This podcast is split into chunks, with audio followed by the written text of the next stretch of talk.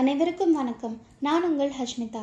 பொன்னியின் செல்வனில் இதுவரை நாம் கேட்டது தஞ்சையில் பழுவேட்டரையர் அரண்மனையில் பார்த்த நந்தினி இங்கே இந்த அனுராதபுரத்து வீதிக்கு எப்படி வந்திருக்க முடியும்? நள்ளிரவில் இங்கே வந்து எதற்காக நிற்க வேண்டும்? மறுகணம் அந்த உருவம் மாயமாய் மறைந்தது. மற்ற இருவர் மட்டும் நின்றார்கள். இப்பொழுது தொடர்ந்து கேட்போம். அத்தியாயம் முப்பத்தி ஆறு தகுதிக்கு மதிப்புண்டா?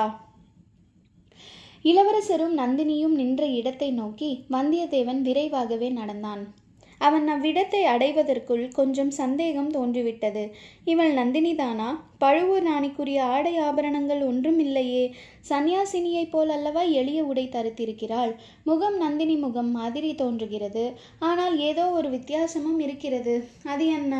அவர்கள் நின்ற இடத்துக்கு வந்தியத்தேவன் சென்றதும் அந்த ஸ்திரீ நகர்ந்து வீதி ஓரத்து வீடுகளின் நிழலில் மறைந்தாள். வந்தியத்தேவன் பரபரப்புடன் அவளை தொடர்ந்து செல்ல பார்த்தான். இளவரசர் அவனுடைய கையை பிடித்து தடுத்து நிறுத்தினார். ஐயா அந்த ஸ்திரீ யார்? பார்த்த முகமாக தோன்றியது? என்றான். இதற்குள் அங்கு வந்து சேர்ந்த ஆழ்வார்க்கடியான் அந்த ஸ்திரீ சோழ நாட்டின் குலதெய்வமாகத்தான் இருக்க வேண்டும். அதோ பாருங்கள் நாம் அச்சமயம் நகர்ந்திராவிட்டால் இத்தனை நேரம் புத்தர் பெருமானின் சரணங்களை அடைந்திருப்போம் என்றான். திருமலை சுட்டிக்காட்டிய இடத்தை பார்த்தார்கள். அங்கே கட்டிடத்தின் மேற்பகுதி இடிந்து விழுந்திருந்த இடம் ஒரு சிறிய குன்றை போல் இருந்தது. ஒரு சிறிய யானையை கூட அந்த குன்று வெளியில் வர முடியாதபடி அமுக்கி கொண்டிருக்கும். மூன்று சிறிய மனிதர்கள் எம்மாத்திரம் நல்ல சமயத்திலே தான் நம் குலதெய்வம் தோன்றி நம்மை கையை தட்டி அழைத்தது என்றார் பொன்னியின் செல்வர். இளவரசே அந்த ஸ்திரீ யார் என்று சொன்னீர்கள்? என்று வந்தியத்தேவன் வியப்புடன் கேட்டான். உமக்கு யார் என்று தோன்றியது? அவளை தொடர்ந்து போக ஏன் எத்தனைத்தீர்கள் என்று இளவரசர் கேட்டார். சோழர்களின் குலதெய்வம் என்றல்லவா? இந்த வைஷ்ணவர் சொன்னார். சோழர் குலத்துக்கு கேடாக வந்த தேவதையாக எனக்கு தோன்றியது. அப்படியென்றால் யார் என்று எண்ணி சொல்கிறீர்? என்னுடைய பிரமைதானோ என்னமோ? பழுவேட்டரையர் இளைய தாரமாக மணந்திருக்கும் நந்தினி தேவி என்று தோன்றியது. உங்கள் இருவருக்கும் அப்படி படவில்லையா? என்றான் வந்தியத்தேவன். நான் நன்றாய் பார்க்கவில்லை. ஆனாலும் அது உன் சித்த பிரமையாகத்தான் இருக்க வேண்டும். பழுவூர் ராணி இங்கு எப்படி வந்திருக்க முடியும்? என்றான் ஆழ்வார்க்கடியான். இவர் சொல்வது முழுவதும் சித்த பிரமை அன்று. கண்ணின் பிரமையும் அதில் சேர்ந்திருக்கிறது. அப்படி ஒரு அதிசயமான முக ஒற்றுமை இருப்பதாக எனக்கு கூட சில சமயம் தோன்றியதுண்டு. வாருங்கள் நடந்து கொண்டே பேசலாம் என்றார் இளவரசர். வீதி ஓரமாக வீடுகளின் நிழலில் நடப்பதற்கு பதிலாக இப்போது மூவரும் நடுவீதியில் நிலா வெளிச்சத்தில் நடக்கத் தொடங்கினார்கள். சற்று நடந்ததும் இளவரசி தங்களை கையை தட்டி அழைத்து அந்த அம்மாள் என்ன சொன்னாள்? என்று ஆழ்வார்க்கடியான் கேட்டான். என்னை தேடிக்கொண்டு இரண்டு சத்துருக்கள் வந்திருக்கிறார்கள் என்று சொன்னார்கள். அவர்கள் என்னை கொல்வதற்கு சமயத்தை எதிர்நோக்கி கொண்டிருப்பதாகவும் சொன்னாள். அடி பாவி ஒருவேளை எங்களை பற்றித்தான் அப்படி சொன்னாளா என்ன? என்று வந்தியத்தேவன் திடுக்கிட்டு கேட்டான். பொன்னியின் செல்வர் சிரித்துவிட்டு இல்லை நீங்கள் தான் என்று குறிப்பிட்டு சொல்லவில்லை. அப்படி நீங்களாகவே இருந்தாலும் கவலை இல்லை. என் உயிர் மிக கெட்டியானது என்று அந்த தேவி சொல்லியிருக்கிறாள். முன்னம் பல தடவை என்னை காப்பாற்றியும் இருக்கிறாள் என்றார். ஐயா அந்த இரண்டு பகைவர்கள் யார் என்பது எனக்கு தெரியும். அவர்கள் பார்த்திபேந்திர பல்லவருடன் தங்களை தேடி வந்தவர்கள். இடிந்து விழுந்த மாளிகையில் இரண்டு உருவங்கள் தெரிந்தன. அவர்களாகத்தான் இருக்க வேண்டும் என்றான் திருமலை. ஐயா வைஷ்ணவரே இதை முன்னமேயே ஏன் சொல்லவில்லை? நீங்கள் மேலே சொல்லுங்கள். நான் போய் அந்த இடிந்த வீட்டை சோதனை போட்டுவிட்டு வருகிறேன் என்று வந்தியத்தேவன் திரும்பய தனித்தான் இளவரசர் அவனை மறுபடியும் கையை பிடித்து நிறுத்தி அவசரம் ஒன்றுமில்லை. அந்த பாழடைந்த வீட்டில் அவர்களை கண்டுபிடிக்கவும் முடியாது. பிறகு பார்த்து கொள்ளலாம். நான் மறு உத்தரவு போடும் வரையில் நீர் என்னுடனேயே இருக்க வேண்டும் தெரிகிறதா? இந்த பாழடைந்த நகரத்தில் இன்னும் எந்த மூலை முடுக்குகளில் என்ன அபாயம் காத்திருக்கிறதோ யார் கண்டது? வீர சிகாமணியே உம்மை நம்பியல்லவா நான் வேறு யாரையும் மெய்க்காவலுக்கு அழைத்து வரவில்லை. இப்படி நடுவீதியில் என்னை கைவிட்டு போய்விட்டால் நான் என்ன செய்வேன்? என்றார். இந்த வார்த்தைகள் வந்தியத்தேவனை போதை கொள்ள செய்தன. அவன் நா தழுதழுக்க ஐயா உங்களை விட்டு இனி நான் ஒரு கணமும் அகல மாட்டேன் என்றான். ஆழ்வார்க்கடியான் உன்னை விட்டு நானும் அகல மாட்டேன் இளவரசருக்கு நீ காப்பு உனக்கு நான் காப்பு என்று சொன்னான். சிறிது நேரத்துக்கெல்லாம் மகாசேன சக்கரவர்த்தியின் பாழடைந்த மாளிகையின் உட்புறத்தை மூவரும் அடைந்தார்கள். விசாலமான ஓர் அறையில் மூன்று பேருக்கும் பழைய காலத்து கட்டில்களின் படுக்கை விரித்திருந்தது. மூவரும் படுத்துக்கொண்டார்கள் அறையின் ஒரு பகுதி பக்கத்து சுவற்றில் இருந்த பலகனியை துவாரங்கள் வழியாக நிலா வெளிச்சம் உள்ளே எட்டி பார்த்து கொண்டிருந்தது. பல நூறு ஆண்டுகளுக்கு முன்னால் இந்த அரண்மனையில் இதே இடத்தில் இலங்கையின் சக்கரவர்த்திகளும் இளவரசர்களும் அவர்களுடைய அந்தப்புற ம மாதரசிகளும் படுத்திருப்பார்கள். அப்போதும் இதே மாதிரி நிலாவின் கிரணங்கள் இந்த பலகனியின் வழியாக எட்டி பார்த்திருக்கும். இப்போது அதே இடத்தில் நம்மை போன்ற சாதாரண மனிதர்களை பார்த்துவிட்டு இந்த நிலா கிரணங்கள் ஏமாற்றமடையும் இல்லையா? வந்தியத்தேவரே என்றார் அருள் அருள்மொழிவர்மர்.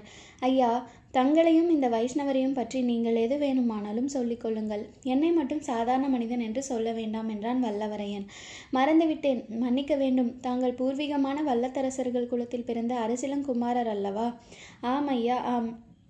என் மூதாதை ஒருவரை பற்றி ஒரு புலவர் பாடியிருப்பதை கேட்டால் இந்த வீர வைஷ்ணவர் பொறாமையினால் புழுங்கி செத்து போனாலும் போய்விடுவார். போனாலும் போகட்டும். திருமலை நல்ல தமிழ் அபிமானி. பல்லவ குலத்து நந்திவர்மனைப் போல் தமிழ் பாடலுக்காக உயிரை கொடுக்கவும் தயங்க மாட்டார். ஆகையால் பாடலை சொல்லுங்கள் கேட்கலாம். கொஞ்சம் தயக்கத்துடன் வல்லவரையன் பின்வரும் பாடலை கூறினான். என் கவிகை என் சிவிகை என் கவசம் என் துவசம் என் கிரியீது என் பரியீது என் பரே மண் கவன மாவேந்தன் வாணன் வரிசை பரிசு பெற்ற பாவேந்தரை வேந்தர் பார்த்து. இதை கேட்ட பொன்னியின் செல்வர் திருமலை நீ தமிழ் புலவனாயிற்றே இந்த பாடலின் பொருள் என்ன சொல் என்றார். ஐயா என்னை பரிசோதிக்காரீர்கள் போலும் ஆகட்டும் இதோ சொல்லுகிறேன். மாவேந்தர் வானரின் அரண்மனை வாசலில் சிற்றரசர்கள் பலர் ராஜ தரிசனத்துக்காக காத்து கொண்டிருந்தார்கள் அவர்களுக்கு லேசில் தரிசனம் கிட்டவில்லை.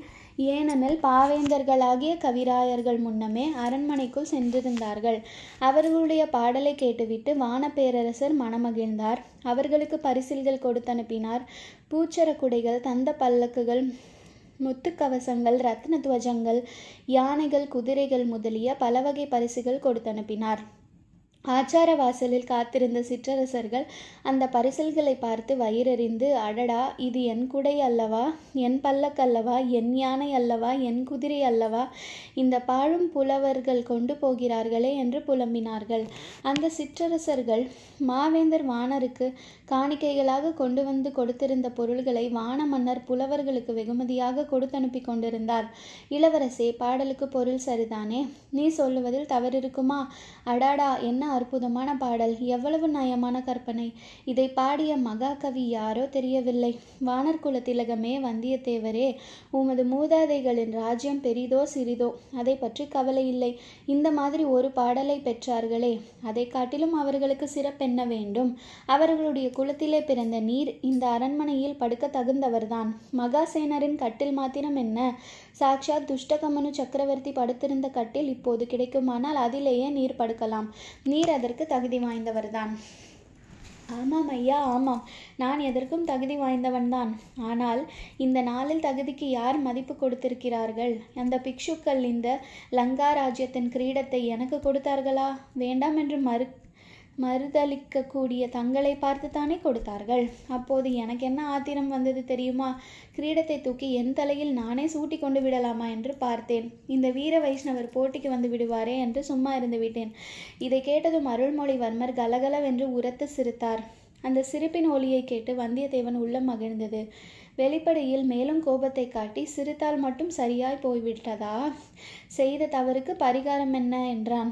ஐயா வானர்குல திலகமே சத்தியம் தர்மம் என்று சொன்னேனே. சிம்மாசனம் வேண்டாம் என்று மறுத்ததற்கு அவை சரியான காரணங்கள் என்று தங்களுக்கு படவில்லையா? சத்தியம் தர்மம் இவற்றின் பேரில் ஏற்கனவே எனக்கு கொஞ்சம் சபலம் இருந்தது. இனிமேல் அவற்றின் முகத்திலேயே விழிப்பதில்லை. எவ்வித சம்பந்தமும் வைத்துக் கொள்வதில்லை என்று முடிவு செய்துவிட்டேன் அடடா ஏன்? எதற்காக அப்படிப்பட்ட முடிவு செய்தீர்? அவற்றின் பேரில் என்ன கோபம்? கோபம் ஒன்றும் இல்லை. சத்தியம் தர்மம் என்னும் கண்ணியர் மீது தாங்கள் காதல் கொண்டு விட்டதாக சொல்லவில்லையா? அதற்காக இந்த லங்கா ராஜ்யத்தை தியாகம் செய்ததாகவும் சொல்லவில்லையா? வேறொருவர் காதலித்த பெண்களை நான் மனத்தாலும் நினைப்பதில்லை. பொன்னியின் செல்வர் மறுபடியும் கடகடவென்று சிரித்தார். உம்மை போல் வேடிக்கைக்காரரை நான் பார்த்ததே இல்லை என்றார். ஆம் ஐயா தங்களுக்கு வேடிக்கையாய் இருக்கிறது. எனக்கு வயிறு எரிகிறது. இலங்கை சிம்மாசனம் தங்களுக்கு வேண்டாம் என்றால் பக்கத்தில் நான் நின்றேனே. என் பக்கம் கை காட்டி இவனுக்கு கொடுங்கள் என்று சொல்லியிருக்க கூடாதா? என்றான் வந்தியத்தேவன். அருள்மொழிவர்மர் சிரித்து ஓய்ந்த பிறகு வந்தியத்தேவரே ராஜ்யத்தை ஏற்றுக்கொள்வது அவ்வளவு எளிய காரியமா? அதிலும் புத்த பிக்ஷுக்கள் கொடுத்து ஏற்றுக்கொள்வது சிறிதும் முறையல்ல. பின்னால் பெரிய விபரீதங்களுக்கு இடமாகும்.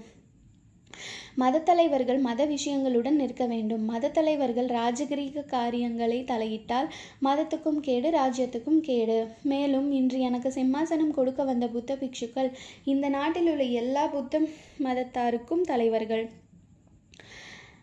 இவர்கள் ஒரு கூட்டத்துக்கு தலைவர்கள் இவர்களுடைய சங்கத்தை போல் இன்னும் இரண்டு சங்கங்கள் இருக்கின்றன. இவர்களிடம் நாம் ராஜ்யத்தை ஒப்புக்கொண்டால் இவர்களுடைய இஷ்டப்படி ராஜ்யம் ஆள வேண்டும். மற்ற இரு சங்கத்தாரும் உடனே நம் விரோதிகளாவார்கள் என்றார். வல்லத்து இளவரசருக்கு இப்போது இவ்விடத்து நிலைமை புரிந்ததா என்றான் ஆழ்வார்க்கடியான். புரிந்தது புரிந்தது. அங்கே விஷ்ணு பெரியவரா சிவன் பெரியவரா என்று சண்டை போடுகிற மூடர்களைப் போல் இங்கேயும் உண்டு என்று புரிந்தது என்றான் வந்தியத்தேவன். நீங்கள் இங்கே சண்டை ஆரம்பித்து விடாதீர்கள். இரவு வெகு நேரம் ஆகிவிட்டது. அதோ பெரஹரா ஊர்வ ஊர்வலத்திலிருந்து ஜனங்கள் கலைந்து வரும் சத்தமும் கேட்கிறது. இனிமேல் சற்று தூங்கலாம் என்றார் இளவரசர். எனக்கு தூக்கம் வராது. நடுவீதியில் கையை தட்டி அழைத்த நம்மை உயிருடன் சமாதியாகாமல் காப்பாற்றிய அம்மாள் யார் என்று தெரிந்து கொண்டால்தான் தூக்கம் வரும். அவள் யார் என்பது இன்னமும் எனக்கும் தெரியாது. ஆனால் அவளை பற்றி எனக்கு தெரிந்த செய்திகளை வேணுமானாலும் சொல்லுகிறேன். கேட்க விரும்பினால் என் அருகில் வந்து உட்காருங்கள் என்று சொன்னார் இளவரசர். தொடர்ந்து கேளுங்கள். நன்றி. வணக்கம்.